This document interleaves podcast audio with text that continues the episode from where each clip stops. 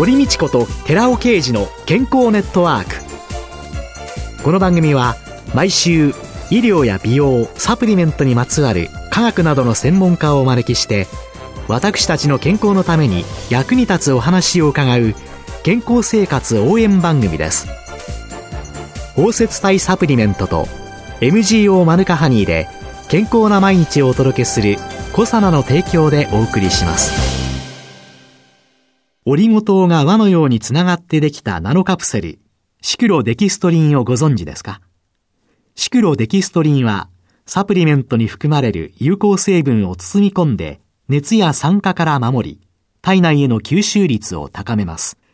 コサナではシクロデキストリン研究の第一人者神戸大学医学部客員教授の寺尾啓治社長による出張セミナーのご依頼を随時受け付けています。サプリメントにまつわる科学にご興味のある方は、ぜひ一度ご相談ください。お問い合わせは平日の午前9時から午後5時半までフリーダイヤル0120-496-537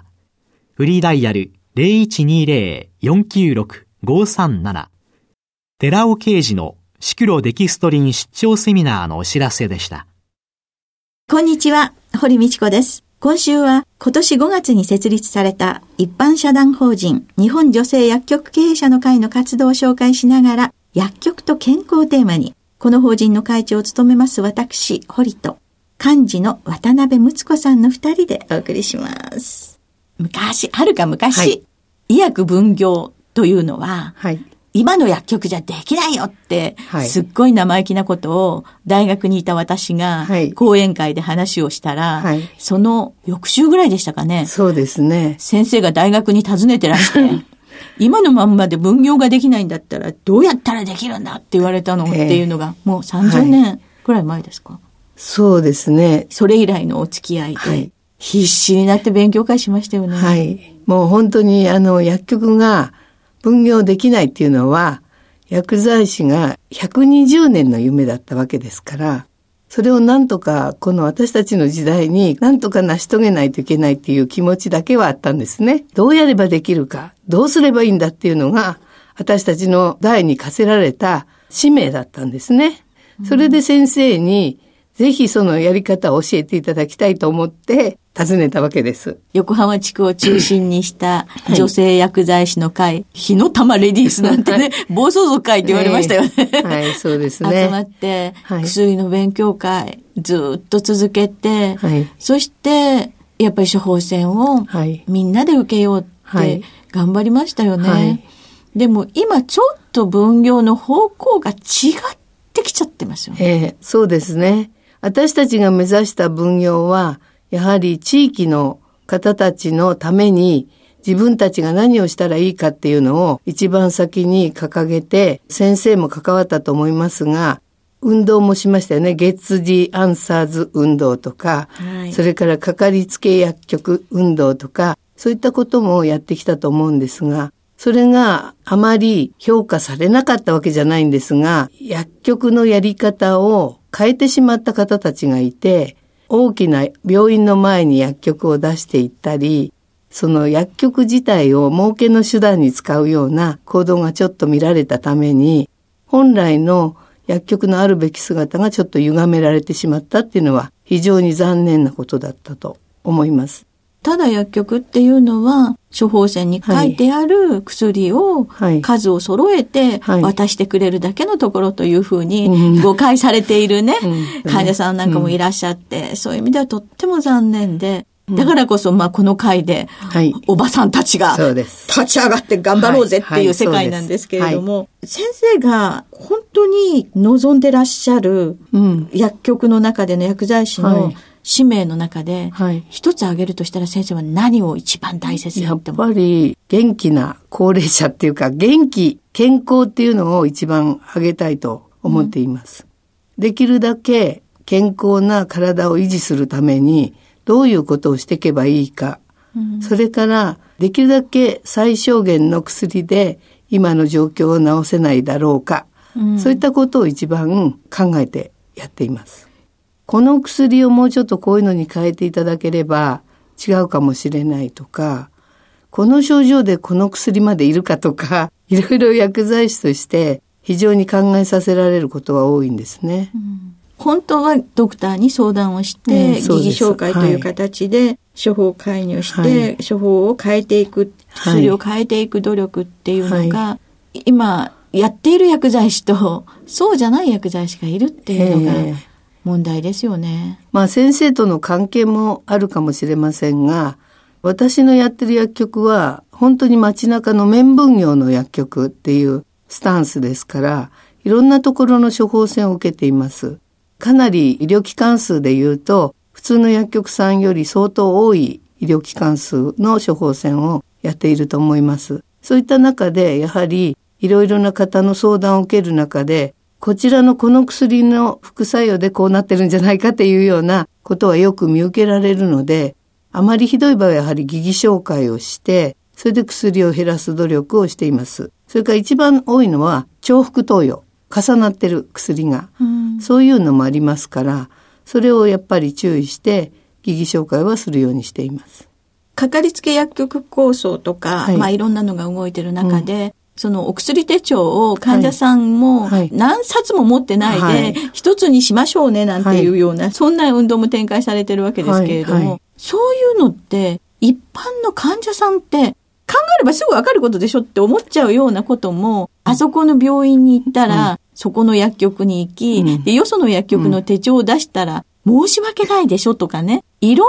な違う視点で考えられちゃって。今まで多分そういう方が多かったと思います。うん、今あの薬剤師会の方でもそれから厚生労働省の方もかなり考え方を変えてきてかかりつけ薬局かかりつけ薬剤師それから健康サポート薬局っていったことでかなり薬局のあり方を一般庶民の方にもわかるように、今あのメディアも書いてくれますので、だいぶ変わってきました、ここへ来て。うん、地域包括ケアシステムっていうのが取り沙汰されてから、かなり薬局に対する期待度も深まってきて、できるだけ地域の方たちは薬局を決めたいっていうような方も増えてきまして、うん、かなりどこの処方箋でも持ってくる方も増えてきました。うん私が始めた頃は遠くの医療機関からの処方箋も多かったんですが、最近はやはり私がいるのは神奈川ですが、できるだけ地域の病院の処方箋が多くなって、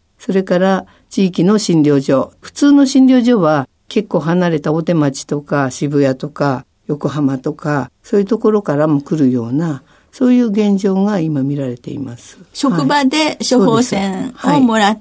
それで自宅の近くの薬局っていう、はい、まさにそういうのが理想ですよね。そうですね。それからあと病院で長いこと待っていて、また調剤薬局でまた待たされるっていうことが、ちょっと負担になってきた高齢者が多くて、地元に持ち帰る方はかなり増えてきました。うん、だから病院の処方箋が自分の住んでるすぐそばの薬局に置いていかれて、一方化で出来上がったらお届けするとか取りに来ていただくとかっていうケースが随分増えました。薬局というのを病院の近く、うん、距離で選ぶんではなくって、うん、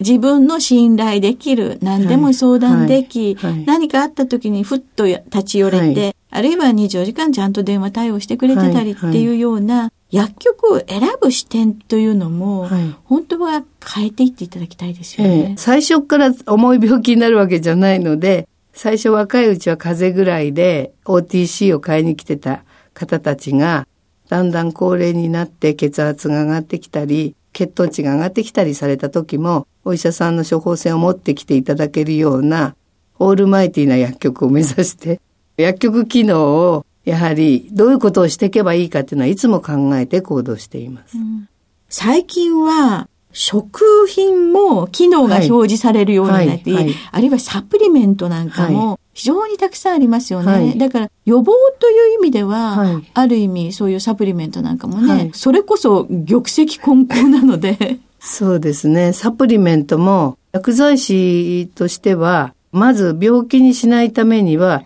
今この方がどういう状態でもしかしたら栄養障害なんじゃないかとか、うん、それから体温が低いんじゃないかとか、うん、免疫力が低下してるんじゃないかとかね、うん、そういうことを相談の中で考えます。でそういう時にはやはりちょっと体温を上げるための運動とかもある程度教えたり、それから体温が上がるようなちょっとアミノ酸のものをおすすめしたりとか、そういったこともしながら、できるだけひどい状態にしないようにまず考えます。かなりあの、若い女性の方でも骨粗鬆症のような方も見受けられますし、貧血とか、それから不妊症とかですね。あと男性にも多いんですけど、うつ病の症状とかですね。そういった方がよく見られるんですね。で、そういった場合は、やはりまず一番肝心なのは生活のことを聞くんですけれども、ご飯が食べれますかとか、よく眠れますかとか、そういうことを先に質問したりして、健康っていうのの意味をちゃんと説明します。健康とは健やかな体、安らかな心で、心も安らかじゃないと健康は維持できませんよっていうふうにお伝えして、できるだけ自分の気持ちを落ち着かせたりする方法をアドバイスしたりします。情報の拠点ですよね。そうです、そうです。それはもう、いろんな情報を、例えば地域の情報、地域の医療機関がこういう糖尿病教室やってるよとか、それから行政が今度認知症のフェアをやるよとか、そういった情報は薬局発信でやれると思っているんですね。保健所とか市役所なんて敷居高いからあんまり行きませんもんね。うん、遠いですからね。ね街中のちょっとした今医療提供施設に薬局がなっているので、そういったことを利用して、ちょっとした簡易検査とかも薬局がやれることは、これからあのかなりあると思うので、そういったことをチャレンジしながら、やはり地域の皆さんの健康を維持していきたいなと思っています。昔、はい、私が若かりし頃、はい、渡辺さんにお会いして、今のまんまで分業できないったらどうやったらできるんだいっていうようなね、この人殴り込みかいって思ったぐらいのね、パワーが終わりになったんですけれども、はい、そのエネルギーの根源はどこにあるんですか？いや、やっぱり親もそうだったし、私のあの育った環境がほとんど薬剤師一家で育っていて、関わる人がほとんど薬剤師だったっていうことで、皆さんのその医薬分業に対する熱意っていうかな、それを叩き込まれちゃったっていう、うん、そういうのあるんですね。うん、育った環境で。うん、はい。だから、薬剤師になったけれども、八百屋さんや魚屋さんと大して変わらない、その薬局、物販では、それじゃあもう気が収まらないよっていう人たちの願いが、そう、ずっとその聞かされて育ってるので、それで医薬分業のチャンスが来たわけじゃないですか。で、その時に乗らない手はないよっていうことですよね。うん、それに乗るには、その知識とか何をどうすればやっていけるんだっていうことを知りたかったっていうことですね。薬局の薬剤師の思い、はい、そうです。お母様から受け継いだ DNA が脈々とな流れ、はいはい、そしてその先生の DNA を継いだ息子さんたちが、これからの地域医療をまた支えていってくれる。はい、と思います。そういう意味では、はい、受け継いでいくもの、はい、というのは、知識とか技術とかだけでは。そうです。やっぱり使命感でしょうね。ですよね。はい。何かをしたい。はい、何かをしなければ、はい。いけない。はい。地域の中で、そうです。薬剤師が、医薬品の適正使用や安全性や、そそして在宅までお邪魔し、はい、きちんとした薬剤師の目を地域の中に光らせた、ということなんですね。この会の発足の意図もそこにあるそうです。はい。ありがとうございました。今月は5週にわたって今年5月に設立された一般社団法人日本女性薬局経営者の会の活動をご紹介しながら薬局と健康テーマにお送りしました。渡辺さんありがとうございました。どうもありがとうございました。続いて、寺尾刑事の研究者コラムのコーナーです。お話は、小佐野社長で神戸大学医学部客員教授の寺尾啓二さんです。こんにちは、寺尾啓二です。今週はビールや発泡酒で白髪予防というタイトルでお話しさせていただきます。白髪はハゲと同様に見かけ年齢を実年齢よりも高めてしまうというものです。そこで白髪化に悩む方々に朗報です。最近の報告でビールの原料であるあの苦いホップに白髪を予防できる作用があることが発見されたわけです。白髪の人を対象にした実験で、ホップの苦い成分が髪の毛を黒くするメラニン色素を増やすことが分かったそうです。メラニンを作る細胞をメラノサイト、日本語で色素細胞というのですが、その細胞を活性化して運動能力や増殖能力を高めてくれるようです。さらに、白髪化に関する遺伝子。あなたのお父さんやおじいさんが白髪だと自分も白髪になってしまうといったような遺伝子ですけども、その遺伝子を抑制してくれるということだそうです。そして、このメラノサイト活性化と遺伝子抑制の双方に効く成分を見出したのは世界的にも初めてなことだそうです。そのホップの中に含まれる成分というのがイソフムロンというものです。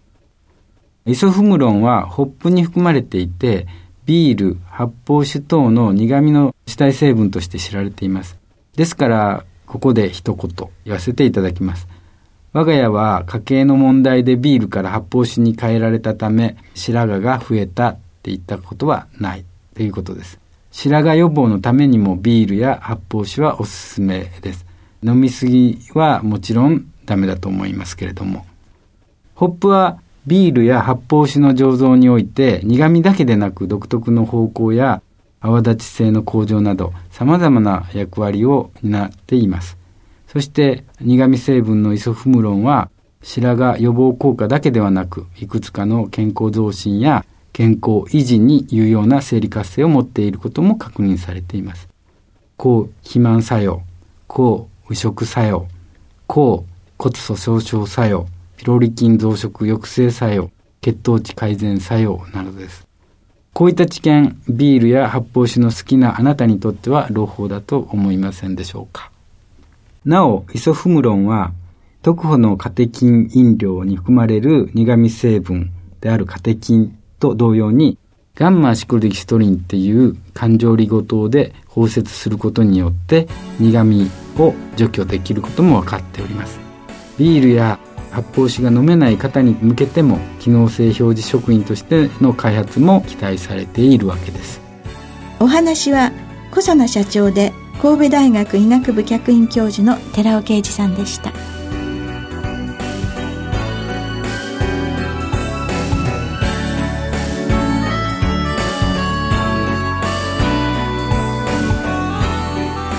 ここで小佐奈から番組お聞きの皆様へプレゼントのお知らせです